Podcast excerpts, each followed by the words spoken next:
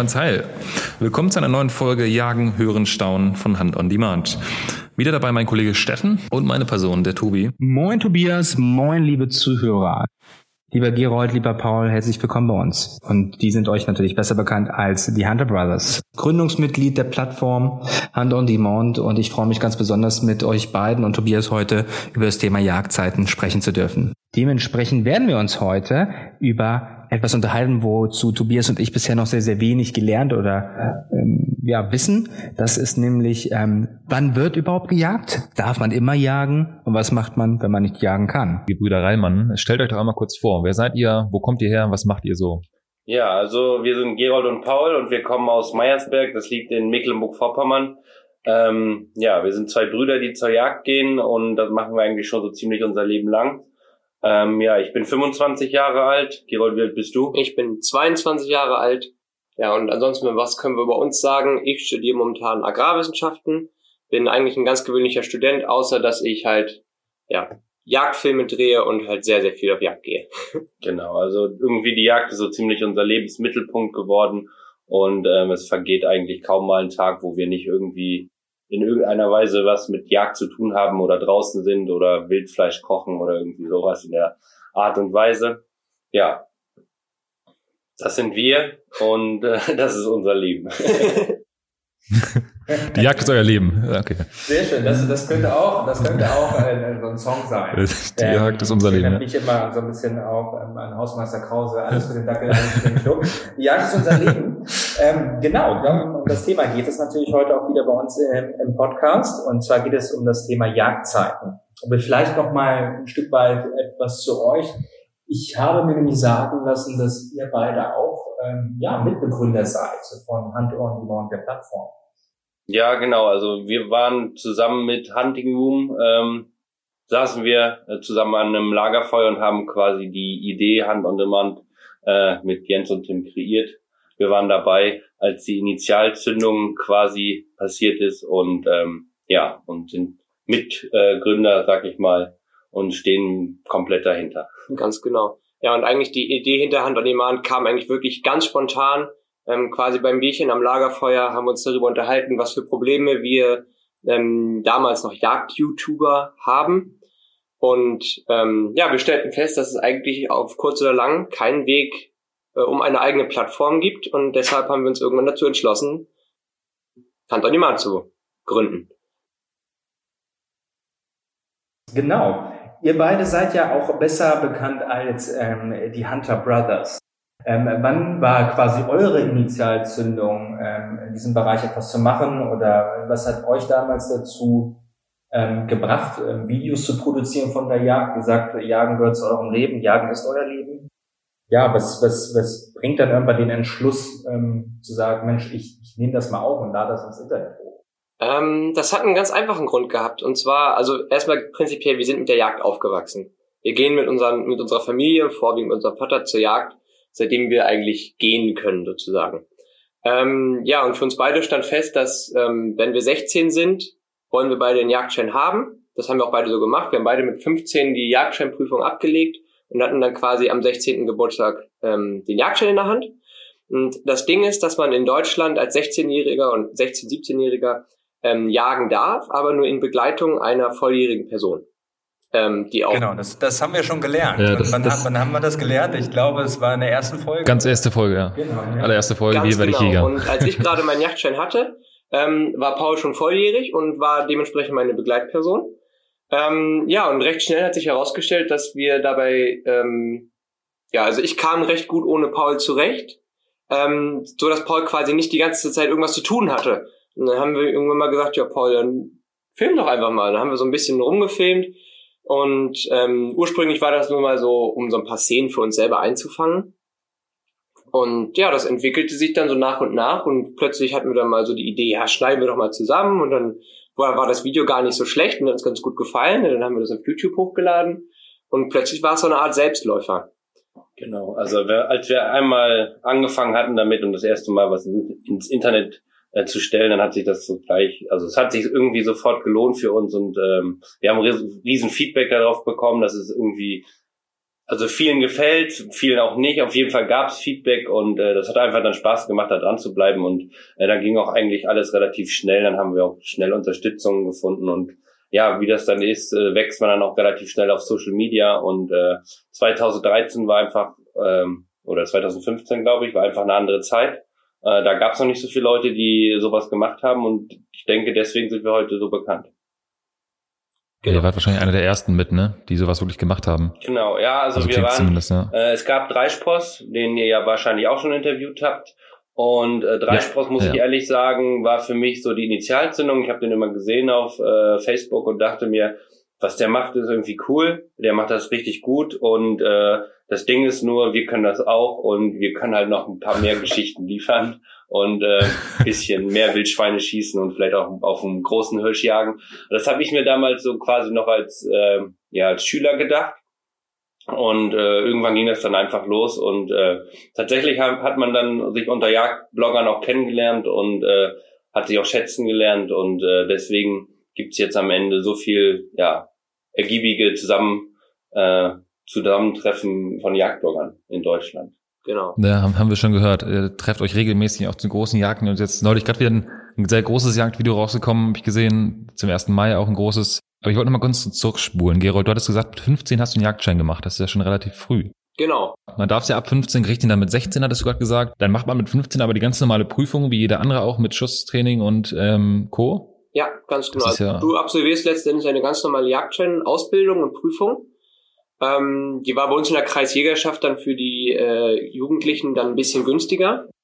Schlichtweg, äh, weil man halt auch ähm, jungen, jungen Leuten halt den Schritt zum Jäger erleichtern will. Ähm, also nicht in dem Sinne, dass sie eine leichtere Prüfung haben, sondern dass sie einfach finanziell ein bisschen, dass ihnen entgegengekommen wird. Also desto eher man ihn macht, desto günstiger wird's. wenn man sehr früh macht, äh, hat man ein bisschen Vorteil vielleicht. Nicht, nicht unbedingt, aber ich würde schon sagen, jeder, der Jagd interessiert ist und zu jung ist, sollte den Jagdschein schon mit 15 machen. In Mecklenburg-Vorpommern darf man sogar schon mit dem äh, Kurs äh, beginnen, wenn man noch 14 ist. Ähm, und ich finde das auch richtig, weil das ist eine Zeit so mit 14, 15, da ist man dann, glaube ich, in der äh, 9., 10. oder 11. Klasse und hat halt auf jeden Fall auch Zeit dafür, sich damit zu beschäftigen eigentlich. Also man hat halt ein normales Wochenende und so. Und das ist ja dann gegebenenfalls, wenn man dann Abiturient ist oder im Studium ist das halt nicht gegeben oder wenn man eine Lehre macht und dann hat man halt auch keine Zeit, äh, richtig für den Jagdschein zu lernen. Und deswegen finde ich es immer, immer gut, wenn äh, ja, Jugendliche schon so früh damit anfangen. Wer ist der bessere Jäger von euch? Um eine provokante Frage zu stellen an dieser Stelle. Über die Frage haben wir tatsächlich schon beim, ähm, beim Lesen äh, geschmunzelt. Also tatsächlich glaube ich nicht, dass einer von uns beiden sagen würde, so der ich bin der Bessere oder ich bin äh, der, ja, oder ich kann mehr. Ich glaube, am Ende hat Jagd auch immer was mit Glück zu tun. Ähm, und vor allen Dingen ist es einfach so, dass jeder so quasi seine Schwerpunkte setzt. Und deswegen ist das relativ mhm. schwer vergleichbar. Also ich glaube, im Schießen, ja, es gibt, glaube ich, ein, zwei Situationen, wo ich so sage, okay, da schieße ich jetzt nicht, weil ähm, finde ich ein bisschen, äh, ja, finde ich schon schwierig. Ich glaube, ich könnte das auch. Gerold schießt dann, trifft dann auch gut. Und dann ist das ja auch in Ordnung. Ich lasse es dann vielleicht manchmal, deswegen äh, habe ich, haben, glaube ich, mittlerweile einige Leute so den Eindruck, dass Gerold der bessere Schütze ist. Ja. Ähm, möglich ist das. Also wenn wir auf jeden Fall äh, also auf dem Schießstand zum Beispiel sind und äh, gleiche Bedingungen, also quasi Laborbedingungen haben, äh, dann sind wir schon äh, ziemlich gleich gut, schätze ich. Ja, ja.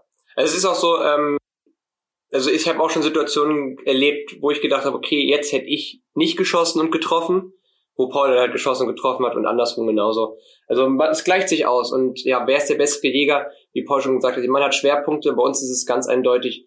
Ähm, Paul ist deutlich ähm, der effektivere Schwarzwildjäger.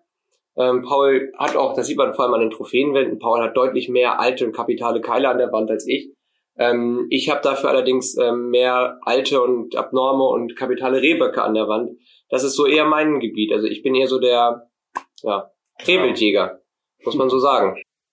Und, und wie entwickelt sich sowas? Also wie entwickeln sich so, dem, ich sag mal, ja, die eigenen Jagdstile? Nennt man das Jagdstil oder? Ja, also ich, ja, wie, wie entwickelt sich sowas? Ich glaube schon, dass es, also jeder Jäger kann für sich aus sagen, so was er für ein Typ ist. einfach, es gibt wirklich Jäger, die sagen, okay, ich bin reiner Saunjäger, mich interessieren nur Schweine und die schießen dann auch nur Schweine. Ich kenne wirklich solche Jäger, da würde ich mich jetzt nicht zuzählen. Aber also ich, ich schlag mir gerne mal eine Nacht auf dem Hochsitz um die Ohren und sitze auch mal gerne nach 0 Uhr, was Gerold ähm, nicht macht, Ja, sag fast, ich mal. gar, fast Also- gar nicht eigentlich. Genau, Gerold, Gerold vermeidet das. Ich äh, provoziere das ab und zu und ähm, Fakt ist einfach, der alte Keiler rennt halt, der ist halt sehr vorsichtig und da muss man dann halt äh, schon mal ein bisschen Geduld mitbringen. Und äh, in vielen Situationen in meinem Leben hatte ich die bis jetzt, konnte den großen Keiler dann schießen und äh, ja, und deswegen kann man sagen, dass äh, ja, dass ich ein bisschen mehr der Schwarzwildjäger bin und Gerold der Rehwildjäger. Genau, also um auch mal ein kon- konkretes Beispiel zu sagen, äh, ich habe schon so oft erlebt, dass ich nachts im Bett liege und bin tief und fest am Schlafen, auf einmal klingelt mein Handy, dann ruft Paul mich an, Jo Gerold, komm mal bitte in den Wald, ich habe einen großen Keiler geschossen, kriegt ihr nicht allein ins Auto. also, äh, schließe gerade meine Frage an, äh, ob ihr wirklich immer zusammen jagen geht. Aber damit hast du es gerade schon beantwortet eigentlich. Genau, also, Also es gab auf jeden Fall Zeiten, da war es so. Ähm, also gerade da, als Gerold als Jungjäger war, da ging es ja gar nicht anders.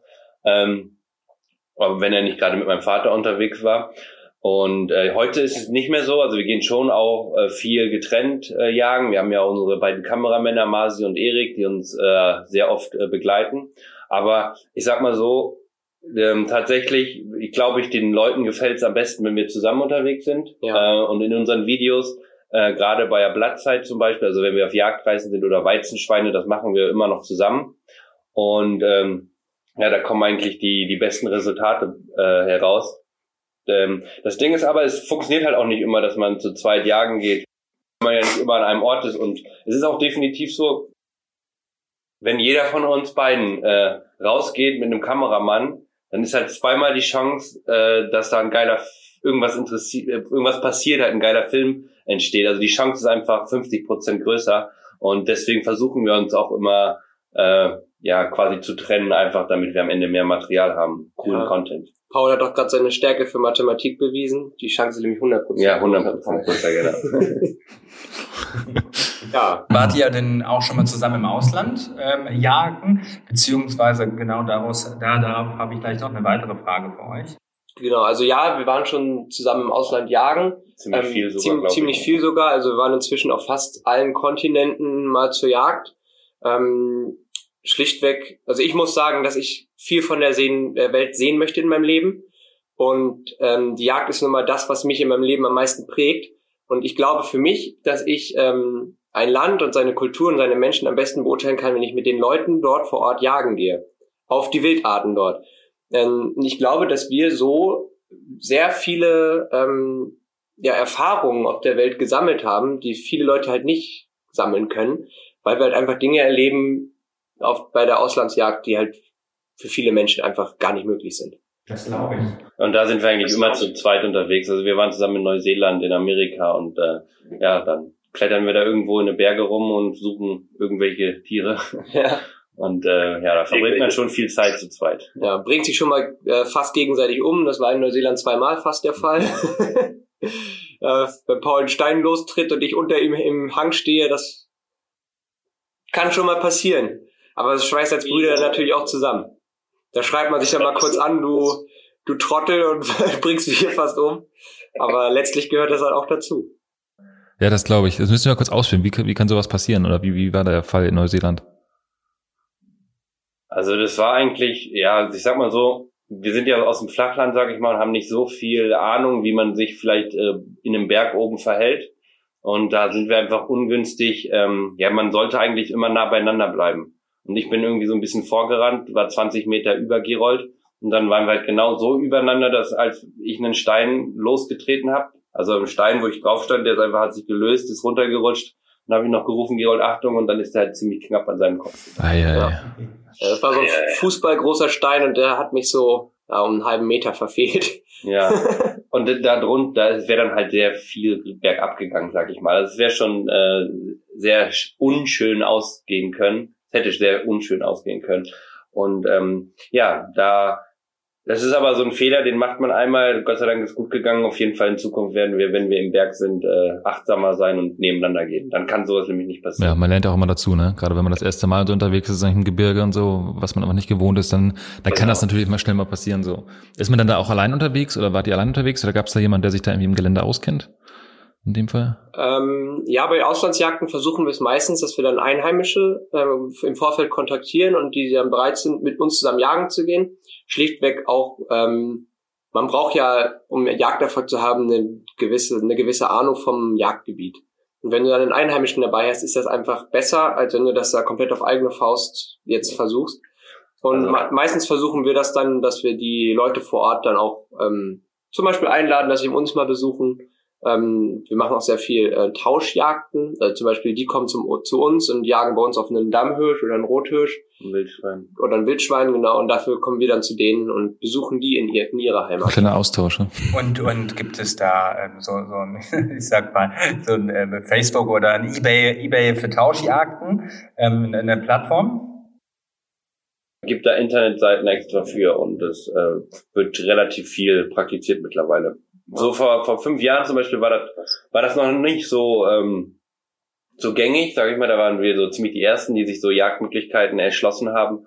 Und äh, ja, heute ist das schon sehr verbreitet, würde ich sagen. Cool, cool, dass es so eine Möglichkeit gibt und dass auch doch so eine traditionelle Branche, wie das Jagen ja eigentlich ist und wie wir hier immer, immer mehr hören und lernen, ähm, dass es trotzdem auch so neue Wege gibt. So genauso wie Hunter on Demand, das ist natürlich auch etwas in Anführungsstrichen Neues, ähm, was, was, was quasi die neue Generation, sage ich mal, der Jäger so ein bisschen, bisschen prägt. Dann haben wir das Thema Jagdzeiten. So, wa- was gibt es eigentlich für Jagdzeiten? Weil ich habe mir das so vorgestellt, gut, es gibt bestimmt so Zeiten, da gebären äh, welche Tiere auch immer ihre, ihre, ihre Kinder. Da darf man vielleicht nicht jagen. Ähm, es ist ja so, gibt es ja auch, es gibt ja auch so einen Leinenzwang bei Hunden, sage ich mal, dass die nicht rumlaufen dürfen, damit sie die Vögel nicht stören. Ähm, oder wahrscheinlich auch das Wild. Wie ist das, wie, wie ist das? Gibt es da feste Zeiten? Ähm, hängt das von den Tieren ab? Erzählt einmal so mal ein bisschen, damit, damit wir ein bisschen dazulernen können. Ähm, also es gibt konkret, also was du gerade schon gesagt hast, ist es auf jeden Fall so, dass man keine äh, Elterntiere schießt. So, das ist äh, erstmal die allererste Regel, die aber auch, ähm, die ist gesetzlich vorgeschrieben, aber das ist auch quasi so, eine, so ein Ehrenkodex für Jäger, dass man niemals ein, äh, ein Muttertier erschießt von, äh, von einem Jungtier, das halt noch angewiesen ist an das Muttertier. Das das ist für uns deutsche Jäger ganz wichtig und das sage ich auch so für uns deutsche Jäger. Für andere ähm, Jäger weltweit ist das nicht so. Ähm, für einen Amerikaner zum Beispiel ist das völlig normal, eine, eine weibliches Schwein zu schießen und die jungen Tiere verhungern dann. Das ist aber für den ganz normal, weil er der Meinung ist, dass äh, ja, dass das ein Schwein quasi, äh, also sie sagen, es ist Pest, also quasi die Bestände ufern aus und dann müssen auch, auch mal Jungtiere verhungern, sag ich mal. So in Amerika ist es gang und gäbe, zum Beispiel auch ein französischer Jäger sieht das gar nicht so eng, aber für uns äh, Deutsche kommt sowas auf jeden Fall äh, also, ja nicht in Frage. Und äh, dann kommen wir auch zu den Jagdzeiten, weil das ist eigentlich quasi eine deutsche Erfindung, kann man wirklich sagen. Also die die allerersten Jagdzeiten, die richtig festgeschrieben wurden und äh, die mittlerweile auch äh, ja in ganz Europa quasi dann äh, ja genutzt werden, ähm, sind einfach die, dass die Muttertiere im Frühjahr, man kann eigentlich grob sagen, das Frühjahr ist die Zeit, wo man keine weiblichen Tiere äh, schießt und auch halt auch eigentlich keine Männchen. Das, die Ausnahme sind die, die einjährigen Stücke. Also wenn man jetzt zum Beispiel einen, einen Hirschkalb aus dem letzten Jahr hat, dann hat das ja jetzt keinen Jung. Es besteht nicht die Möglichkeit, dass es ein, ein Jungtier hat. Deswegen darf man das ja schon im Frühjahr jagen.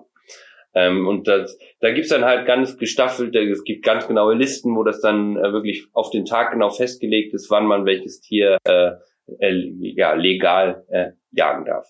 Genau. Woher weiß man denn sowas? Also ihr seid dann viel auf dem Hochsitz, ihr beobachtet dann die Tiere. Ich, woher weiß ich denn, dass, dass ähm, diese Hirschkuh ähm, Kinder, ge, Kinder gezeugt hat gerade oder beziehungsweise ge- geboren hat und ähm, die laufen ja nicht immer zwangsläufig da äh, wie die kleinen Entchen alle hintereinander her.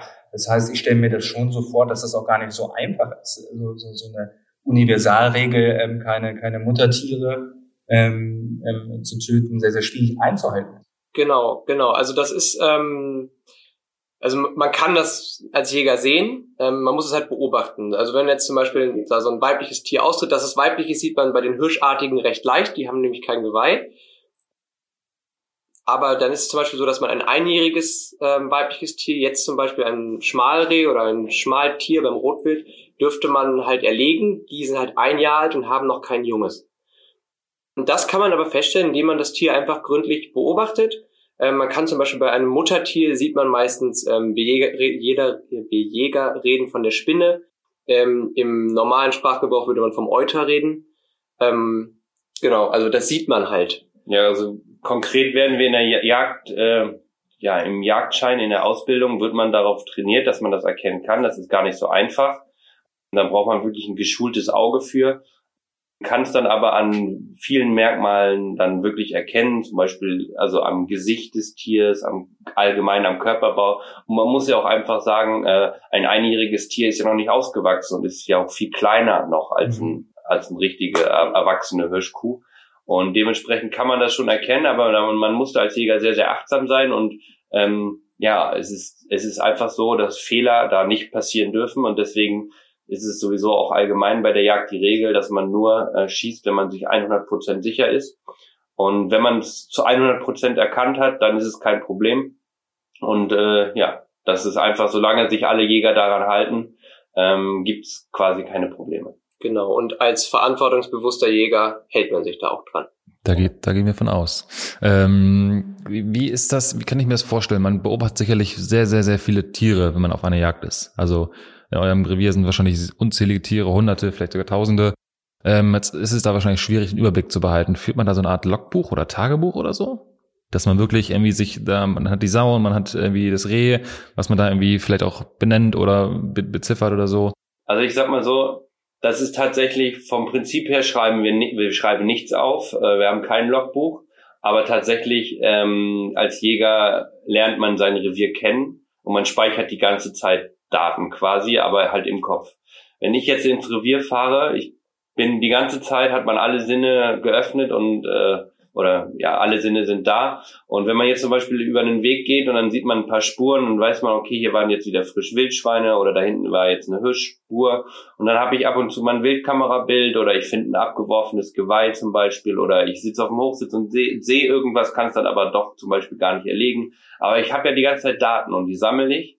Und da tauschen wir uns als Brüder halt auch aus. Und ich weiß ganz genau, jetzt gerade bei uns im Revier, ähm, ja, da und da de, an der Wiese müsste eigentlich noch ein alter Rehbock leben. Ähm, nicht, weil ich ihn gesehen habe, sondern einfach, weil er letztes Jahr da war, vorletztes Jahr da war und ihn, ihn hat da keiner geschossen. Und vom Prinzip her, klar kann er vom Wolf gefressen sein oder so, ähm, aber ich habe jetzt zum Beispiel noch nicht die Information, dass es so ist, weil irgendwo mal Raben weggeflogen sind oder so, oder ich ein totes Tier gefunden habe. Und deswegen, ähm, ja, habe ich irgendwie doch so eine Art Überblick, äh, und äh, auch wenn ich ihn mir nicht äh, schriftlich notiert habe. Genau, also letztlich durch ähm, permanente Beobachtung im Revier lernst du irgendwann deinen dein Wildbestand kennen. Wie, wie viele Tiere habt ihr so im Kopf? Also wie viel äh, spricht man da von hunderten Tieren, die im eigenen Revier sind? Tatsächlich zähle ich die nicht. Okay. Das ist mehr, das ist ja mehr vor Ort. Wenn ich jetzt drüber nachdenke, ähm, jetzt kommt mein Papa, ich muss jetzt zum Beispiel ein Reh schießen, weil ich übermorgen eine Grillparty machen will. ähm,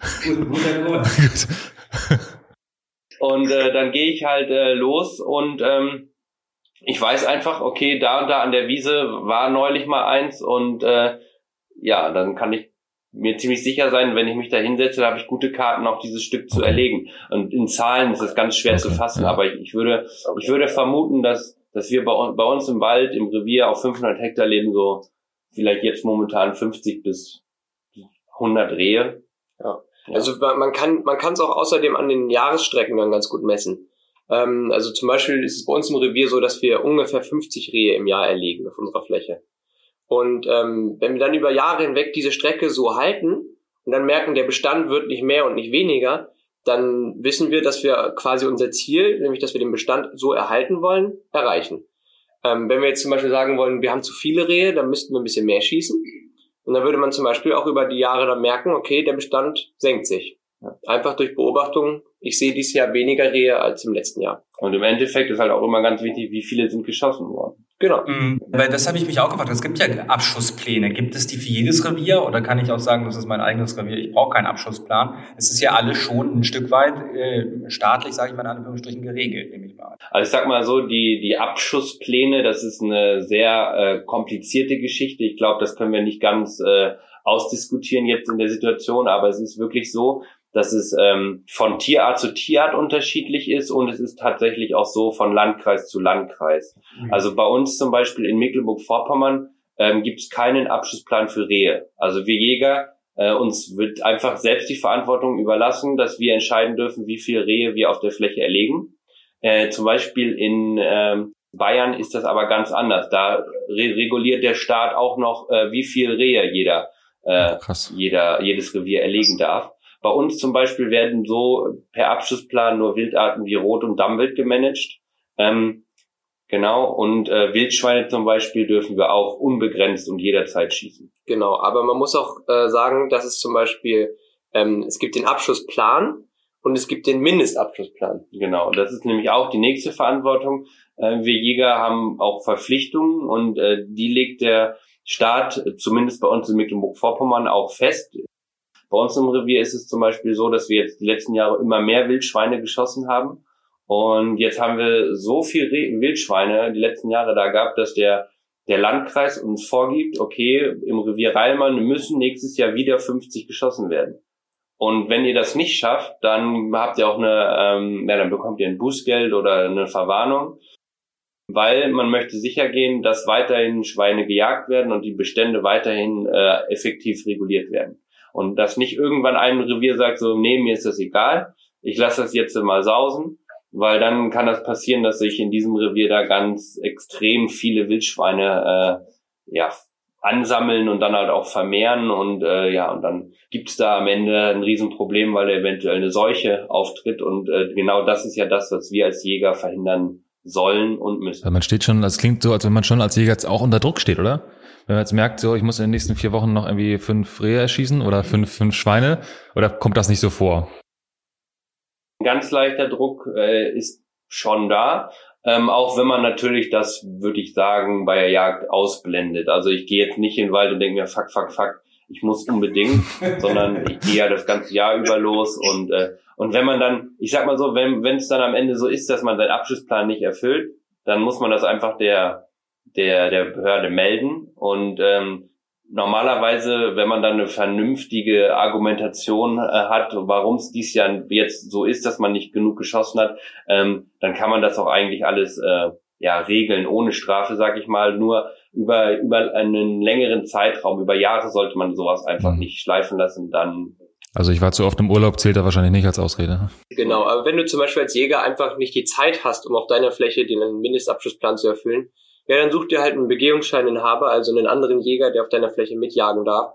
Und der wird dann eventuell Strecke machen und damit den Abschlussplan halt erfüllen. Ich verstehe, ich verstehe. Und wir haben auch schon, schon gehört, dass ähm, um das Bild ja auch nicht so regelmäßig aufzuscheuchen, äh, gibt es ja auch, ich, ich weiß gar nicht, wie die genaue Begrifflichkeit ist, ich glaube, das Drückjagden, wo, wo viele Leute dann an einem Tag sehr viel jagen, ähm, um schon mal einen großen Teil dieses, dieses äh, Plans zu erfüllen. Ist das so richtig? Ist das auch an eine gewisse Zeit gebunden? Ähm, also tatsächlich ähm, praktizieren wir das bei uns im Revier genauso. Also wir erlegen 60 bis 80 Prozent de, des gesamten Wildes innerhalb von zwei Tagen. Krass. Ja. Was passiert, kurze Zwischenfrage, was passiert mit dem ganzen Fleisch? So viele Grillfeste kannst du gar nicht feiern. Genau, ja, das, genau. Das ist ja mittlerweile eigentlich wirklich ein relativ großes Problem, sage ich mal, weil weil wir haben so viel Wildschweine, dass dann wirklich eine riesige Masse da liegt. Letztes Jahr waren das bei uns 77 und das ist schon ähm, ja, das ist ein Problem, sag ich mal. Aber also für mich ist es so, wir hängen oder für uns ist es so, wir hängen erstmal alles hin dann wird erstmal genau geschaut, was haben wir für Stücke, wie sind die Qualitäten und dann versuchen wir schon irgendwie noch einen Abnehmer, also einen Händler dafür zu finden, der zum Beispiel genau diese Schweine jetzt für eine Gastronomie gebrauchen kann. Und dann äh, machen wir auch relativ viel äh, selber fertig und vermarkten das dann. Und das ist dann schon nach so einer großen Jagd äh, für mich persönlich eine Woche Arbeit, bis äh, Ja, bis das Fleisch verkauft ist. Okay, das heißt verkauft, also Gastronomie verstehe ich. Äh, Vermarkten, habt ihr einen Online-Shop irgendwie, wo ihr solche Sachen auch verkauft? Oder ist es wirklich an den Großhandel, geht das dann?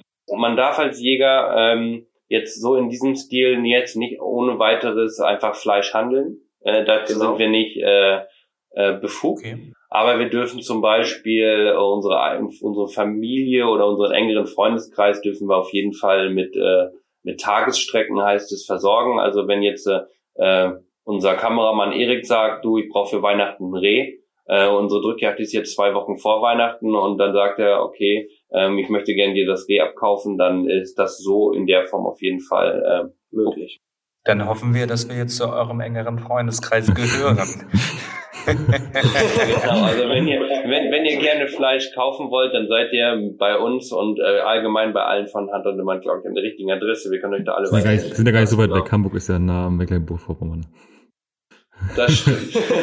Und wenn ihr, wenn ihr so sagt, dass ihr so 60 bis 80 Prozent sozusagen des Plans erfüllt, ähm, an, wie, an einem Wochenende, an einem Tag? Wie macht man das? An zwei an zwei Tagen. Tagen. An zwei Zwei Tagen. Wie oft geht man dann danach noch jagen? Beziehungsweise, um meine erste Frage nochmal, um auf meine erste Frage nochmal zurückzukommen.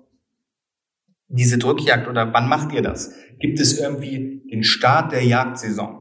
Ähm, ja, die Jagdsaison letzten Endes können wir 365 Tage im Jahr jagen. Das können wir in Deutschland, das ist so. Es, ähm, klar, das ist saisonal, auf welche Wildart man jetzt jagt. Jetzt im Sommer zum Beispiel jagt man vorwiegend auf den Rehbock. Im Winter zum Beispiel ähm, ist die Zeit, wo man versucht, das weibliche Rehwild und Rotwild und Dammwild zu erlegen. Und das ist halt nämlich die Zeit, wo nämlich dann die Jungtiere in einem Alter sind, wo sie dann schon ähm, groß genug sind, um die auch zu erlegen. Ähm, da ist dann schon richtig Fleisch dran und ähm, die sind auch nicht mehr ganz klein, sondern das sind halt schon fast ausgewachsene Tiere. Genau. Und wenn man halt zum Beispiel jetzt so ein Jungtier legt, dann kann man halt auch das Muttertier dazu erlegen. Und das ist halt dann die Zeit, ähm, wo man eigentlich richtig Beute macht. Also eigentlich so der ha die Hauptjagdsaison ist der Winter. Genau. Der frühe Winter, sag ich mal. Und im, im. Allgemeinen ist es, im Allgemeinen ist es so, dass wir, wir Jäger, wir, wir haben einen eigenen Jahreskalender quasi. Das nennen wir das, das Jagdjahr. Und das Jagdjahr beginnt für uns am 1. April.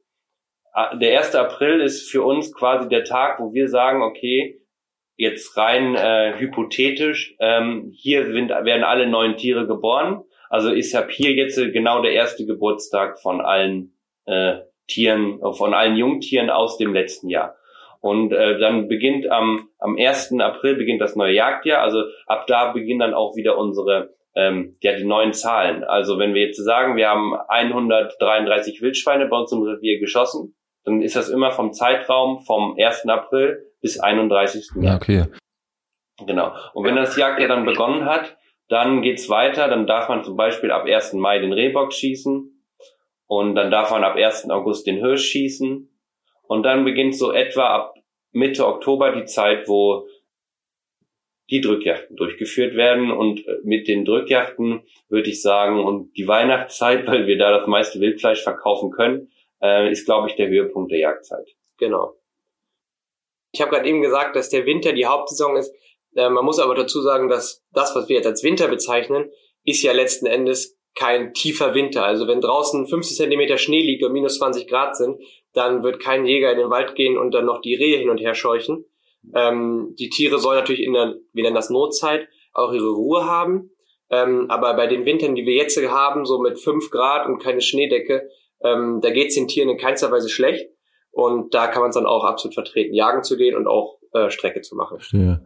Was, was beginnt ab 1. Mai? Ich hatte irgendwie neulich aufgeschnappt, dass ab 1. Mai so die Jagdsaison beginnt.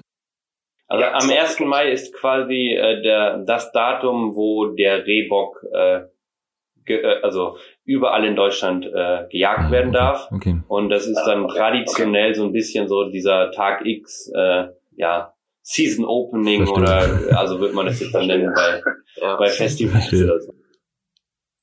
Und ihr hattet, ihr hattet ja gesagt, ähm, dass es einen eigenen Jagdkalender gibt und vorhin hattet ihr gesagt, dass, ähm, dass sich, dass sich da Deutschland sowieso schon vehement zu den anderen Ländern unterscheidet, alleine was man wann jagen darf.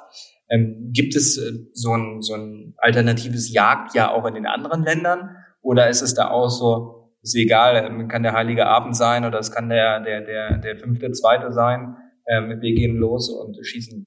Also, also ich glaube, sowas wie das Jagdjahr an sich, sowas gibt's äh, in anderen Ländern, glaube ich, nicht. Also zumindestens nicht in den weiter entfernten. Jetzt sage ich mal in Osteuropa zum Beispiel, da wird sich am äh, deutschen System äh, ähm, ja, orientiert, äh, da handhabt man das auch so, aber zum Beispiel in Amerika, da gibt's einfach nur eine, eine Season, sagt man, und dann sagt man einfach, okay, vom 1. Oktober bis 1. Dezember dürfen Hirsche geschossen werden.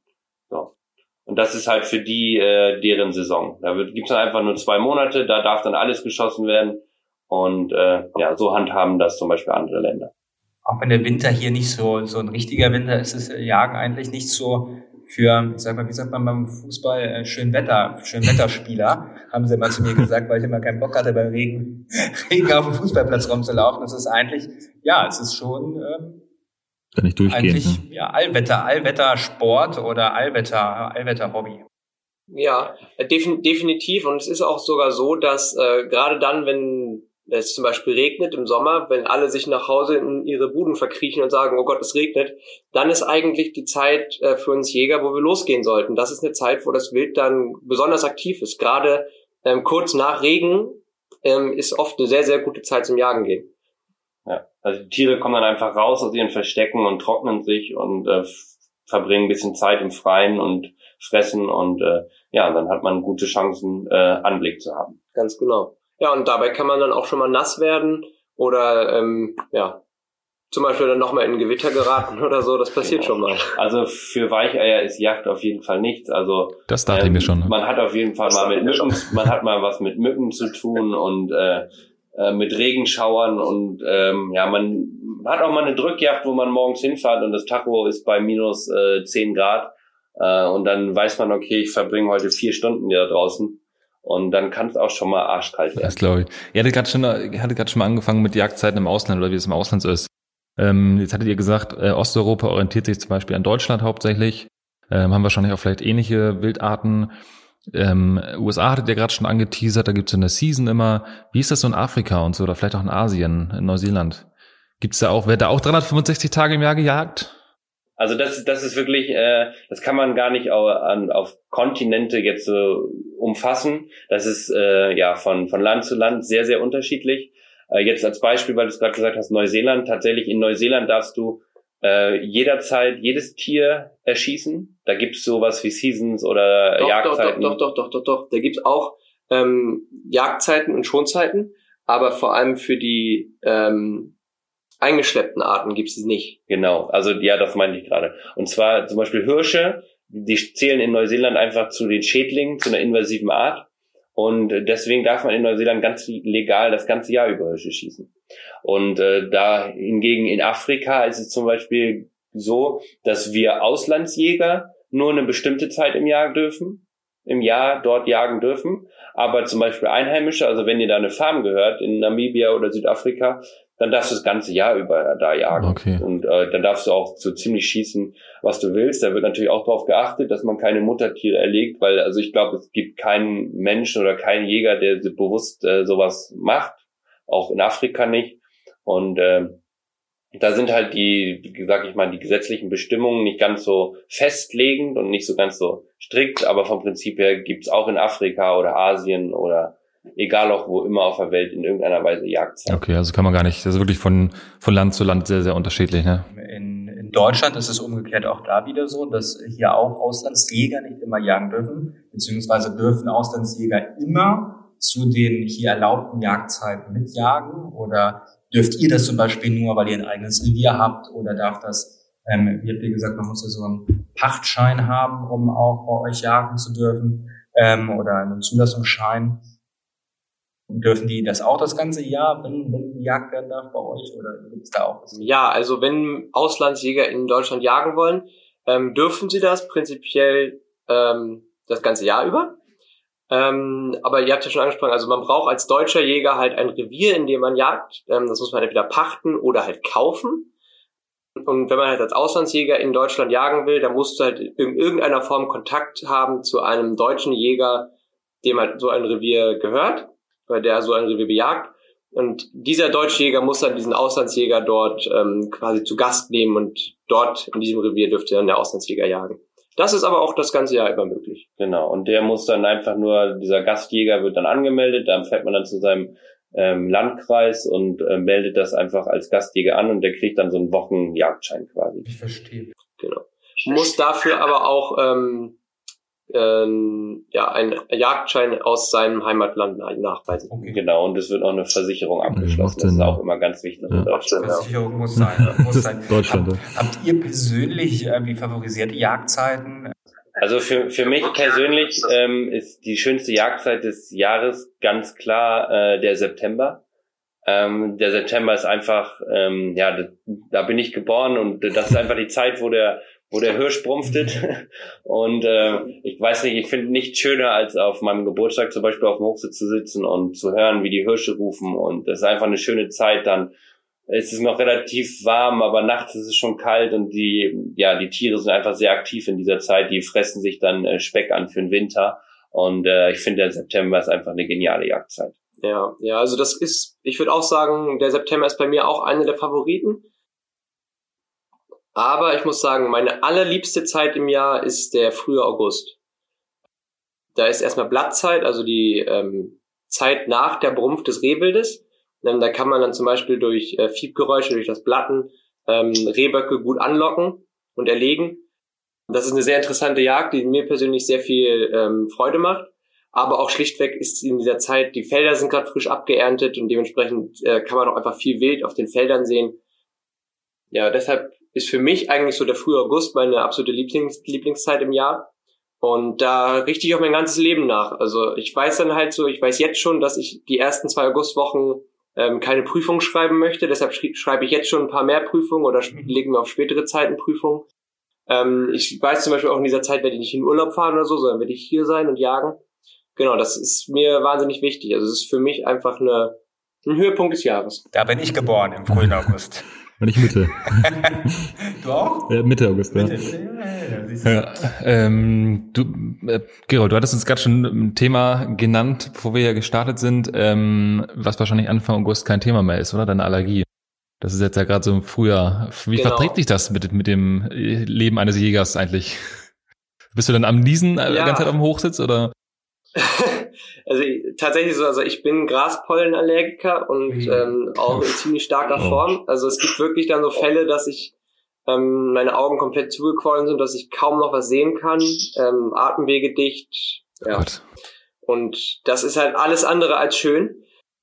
Deshalb ist jetzt gerade die Zeit für mich, auch wenn ich das Wetter gerade gern genießen würde und gerne sehr viel jagen gehen würde.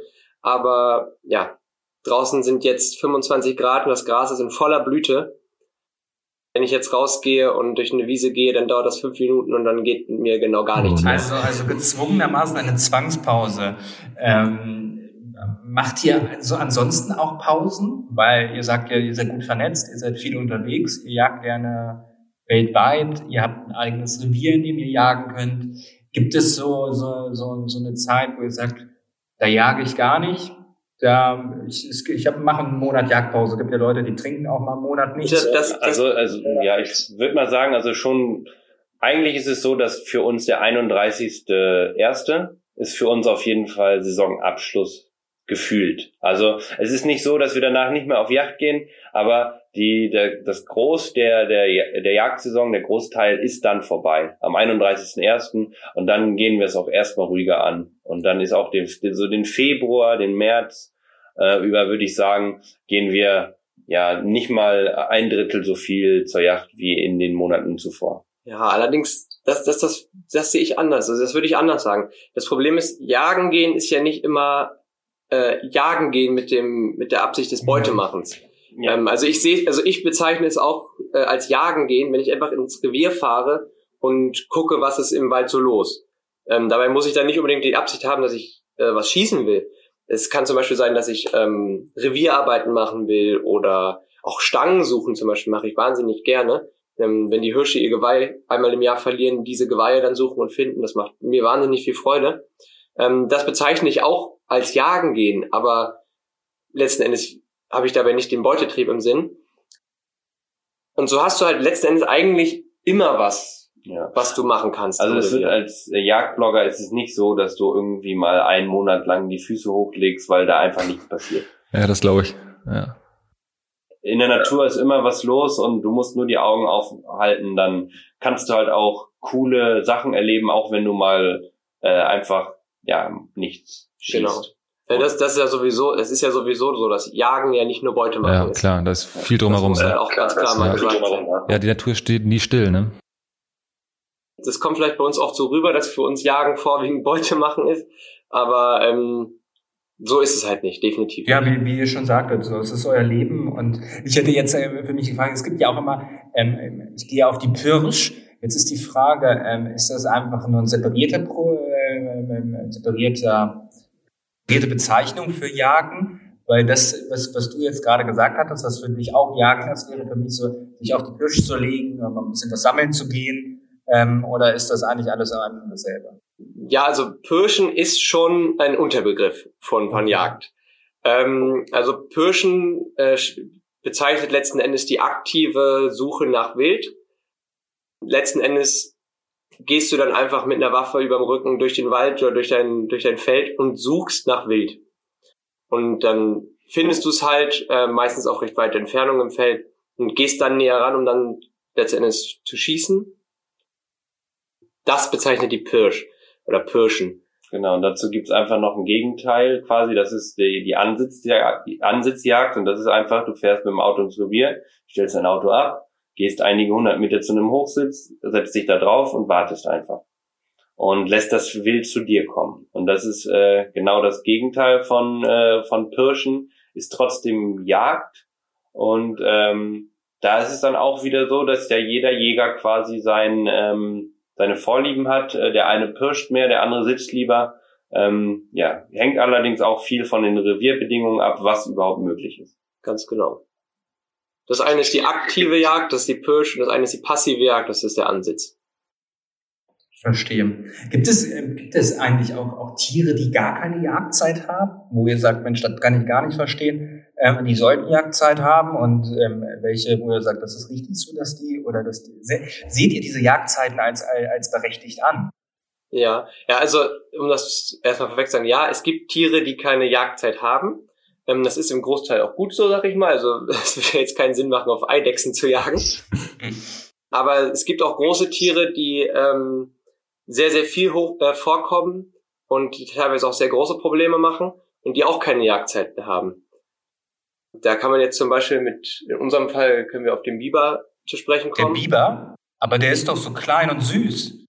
Ja, ja, das denken immer viele. Also tatsächlich ist ein Biber keineswegs klein, die wiegen gerne 20 Kilo. Die sind auch keineswegs selten.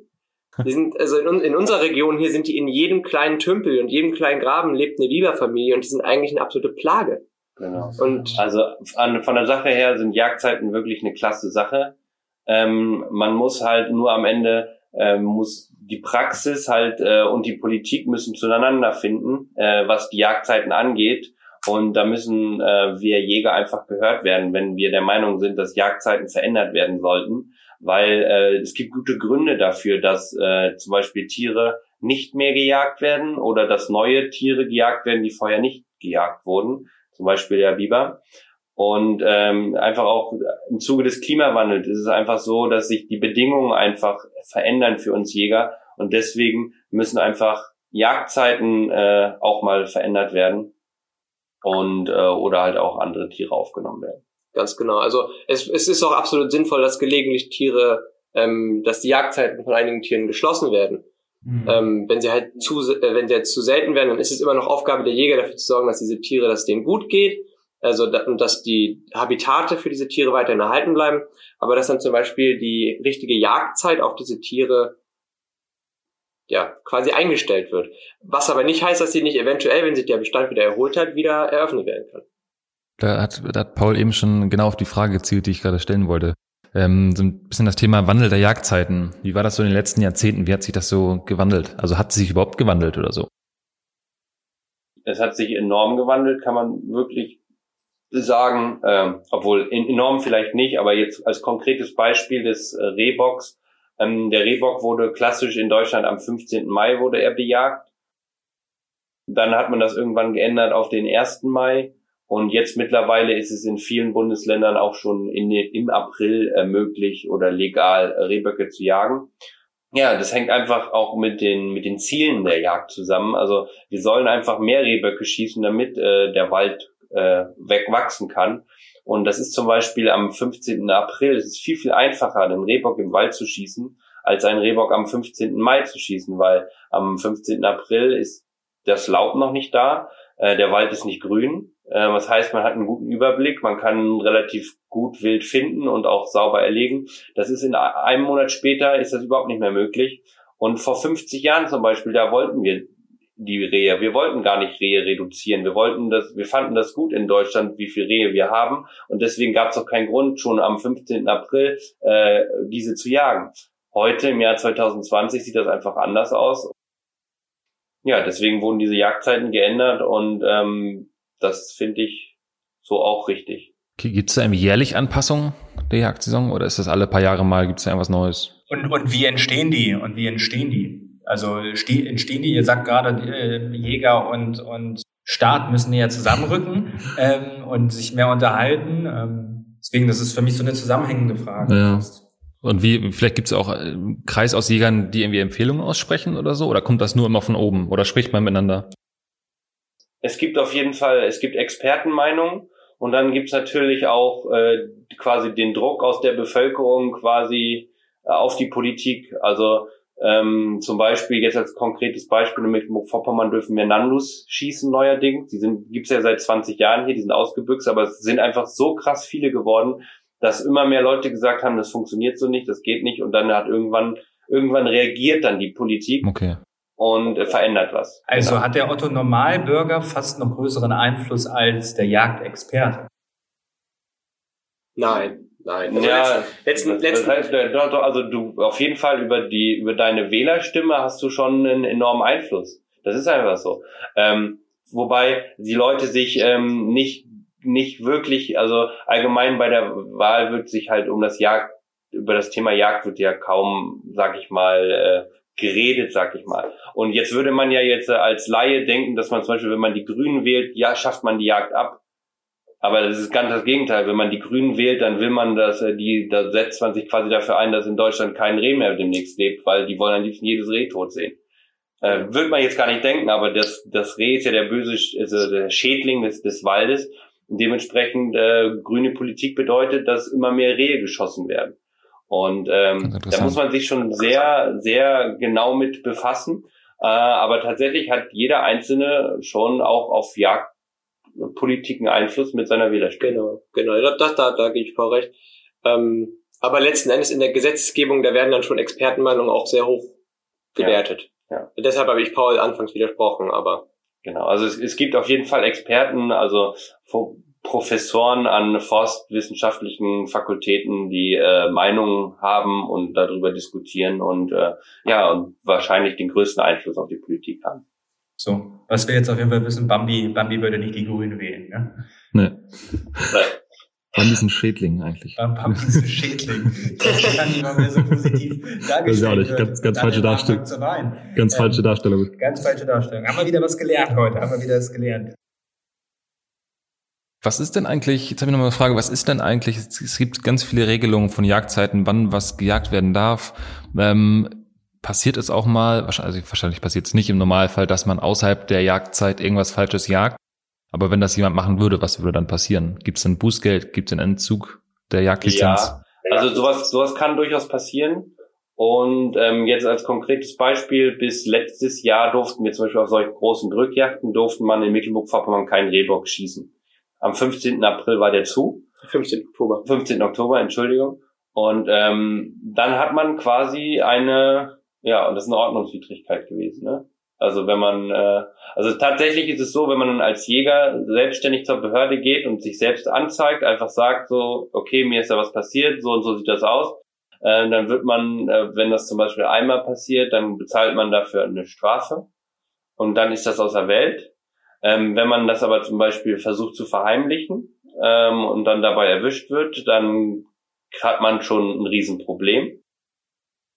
Und tatsächlich ist es aber so, dass äh, das wirklich große Problem entsteht äh, nur dann, wenn man jetzt zum Beispiel wirklich ein Muttertier erschießt. Hm, ja, Also wenn ich jetzt eine, eine, eine Muttersau, also eine Bache erlege und dann rennen die kleinen ähm, Frischlinge rum und ich kann die auch nicht einfangen, aber dann verhungern die dann oder sterben halt einen qualvollen Tod aufgrund meines Fehlers, äh, dann ist da ein Verstoß gegen das Tierschutzgesetz passiert und das kann äh, hart bestraft werden. Wie, wie, aber wie kann, du sagst, es kann schon passieren, dass sowas vorkommt, aber wie kann sowas passieren, frage ich mich. Man kennt doch sein Tier, man weiß doch, wann man was schießen darf, oder? Es hieß, man darf, man darf nur schießen, wenn man sich 100% sicher ist. Ja. Genau, aber, aber da muss man dann auch sagen, ähm, Fehler sind menschlich und ähm, also Jagd ist nie gleich und ähm, jeder, jeder, der irgendwie sagt, er hat noch nie einen Fehler gemacht, äh, der lügt irgendwo. Hm, ja, weil klar. Fehler, Ja. Fehler können irgendwann ganz schnell passieren und es ist ja auch so, dass, äh, dass schon auch sehr viele Tiere in Deutschland geschossen werden. Und irgendwann kann das durchaus passieren. Also es kann sein, Leider. dass man sich einfach vertut. Weil wir, weil wir. Menschen sind. Also als konkretes Beispiel, das ist einfach so, man, man sitzt auf dem Hochsitz und dann kommt ein Rehbock, man guckt sich den an und äh, man ja, nimmt das Gewehr und in dem Moment rennt halt der Rehbock weg und dann steht da schon ein ganz anderer. Okay. So, ja, und dann ja. ist es schon, das, das ist einfach so, das ist schon halbwegs unrealistisch, dass sowas passiert, aber es ist halt nie auszuschließen. Ich Verstehe. verstehe. Hm. Ich, ich, ich, ich habe noch so eine Frage, die mir jetzt auch schon seit längerem auf der Seele brennt. Und zwar hast du es eben selber angesprochen, ähm, die, die, ich hoffe, ich spreche das richtig aus, die Nandus, die ausgebüxt sind bei euch in äh, Mecklenburg-Vorpommern. Pommern. Und ich habe ein Bild gesehen. Und als ich dieses Bild gesehen habe, dachte ich, Alter, wo sind wir denn hier gelandet? Sind wir hier in Afrika gelandet? Das sind ja riesen Viecher, die sehen so aus wie Sträuße, also ich weiß gar nicht, Sträuße, Wahrscheinlich Strauße, nicht. oder? Ja. Sträuße, Strauß, Strauße. Ähm, das ist, die sehen so riesig aus. Wie stelle ich mir das vor, wenn ich durch Mecklenburg-Vorpommern fahre mit meinem alten Golf? Ähm, laufen dann auf einmal diese Tiere da an mir vorbei. Ähm, und, äh, äh, und, und ich denke, wo bin ich denn hier gelandet? Weil das, ich hätte niemals gedacht, dass es solche Tiere hier gibt. Ja, ja, das ist, das ist so. Also für uns ist auch so, ähm, also die leben in Mecklenburg, Okay. wir leben ja in Vorpommern. Okay. Ähm, wir haben sie teilweise manchmal von, den, von der Autobahn aus gesehen. Von der A20, wenn wir Richtung Hamburg gefahren sind, haben wir die schon mal gesehen. und jetzt, jetzt waren wir, halt- jetzt waren wir halt eingeladen zur Jagd auf die Nandos und haben uns das Ganze mal angeguckt.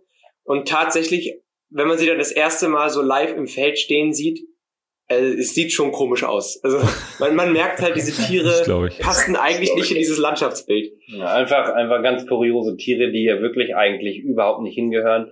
Und sie sind auch äh, sehr nah verwandt mit dem Strauß und äh, tatsächlich können, können die äh, auch 60 kmh schnell laufen. Also tatsächlich ist deine Vorstellung, dass der einfach neben deinem Auto herrennt, sehr realistisch. Krass.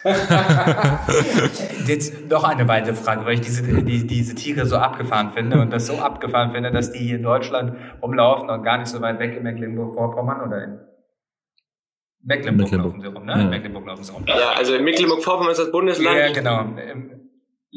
Da, da laufen sie rum.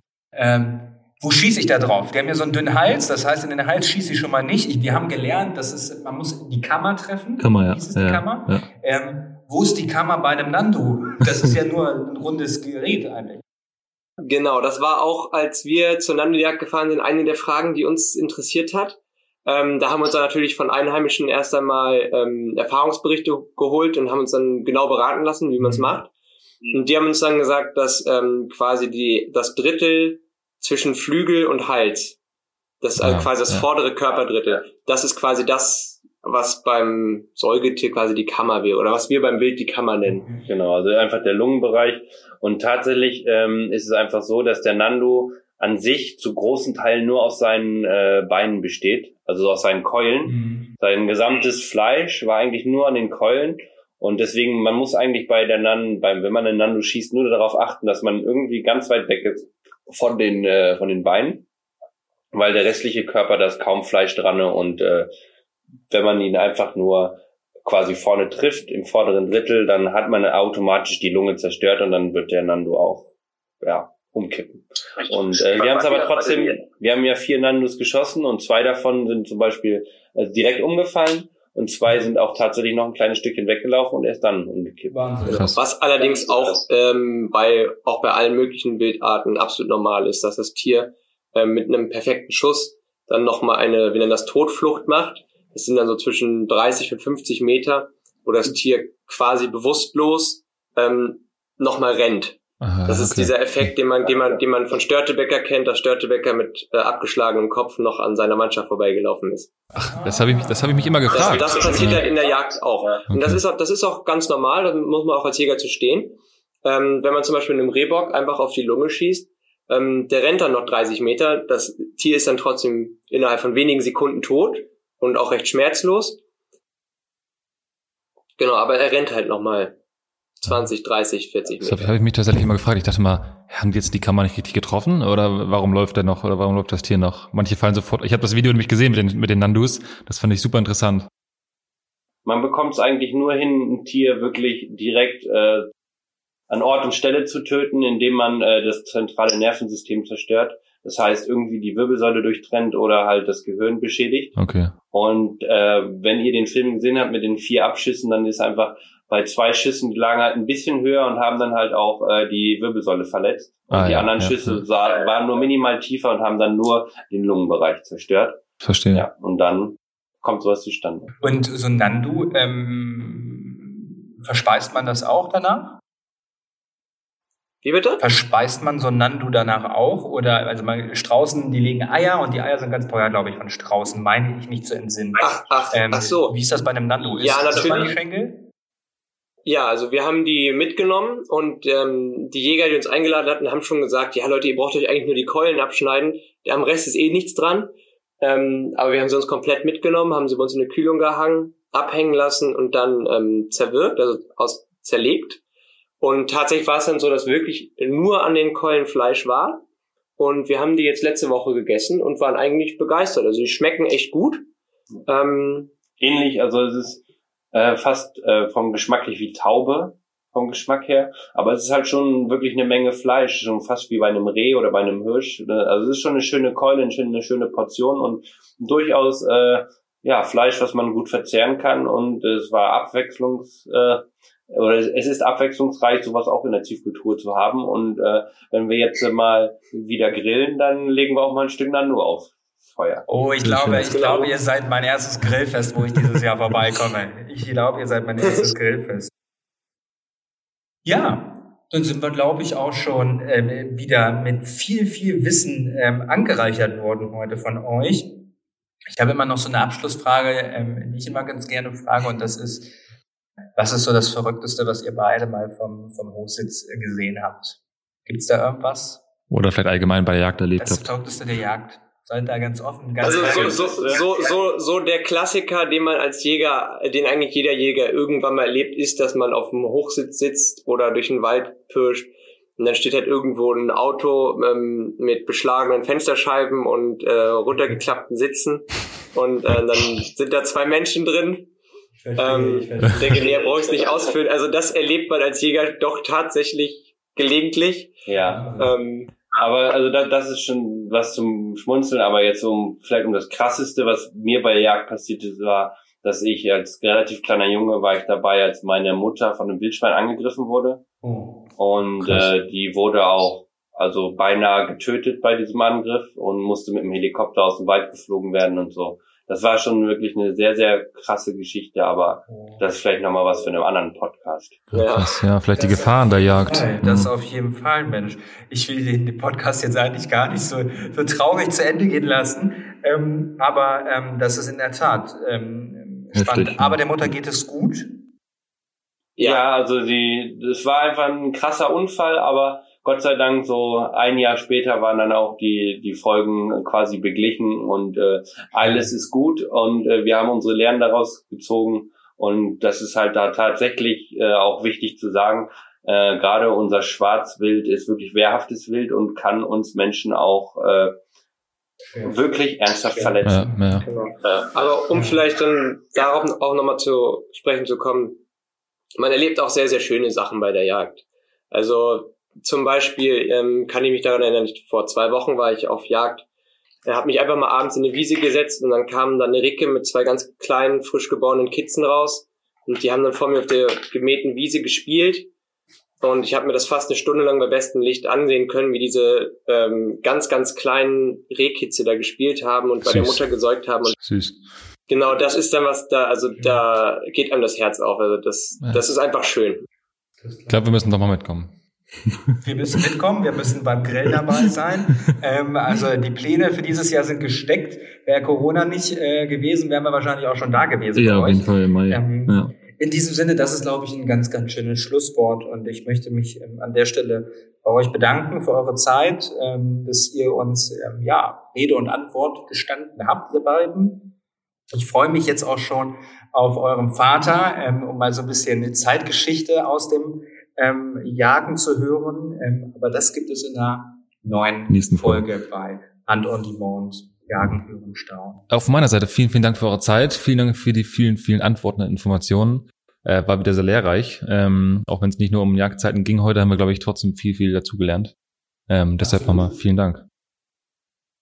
Gerne, kein Problem. Wir hoffen, dass wir unsere Zunft halbwegs vernünftig vertreten können. Das könnt ihr auf Das jeden klingt Fall. so. Kann ich sagen als Außenstehender. vielen, vielen Dank. Mehr zum Thema Jagd und die besten Jagdvideos im Netz findest du auf www.handondemand.com.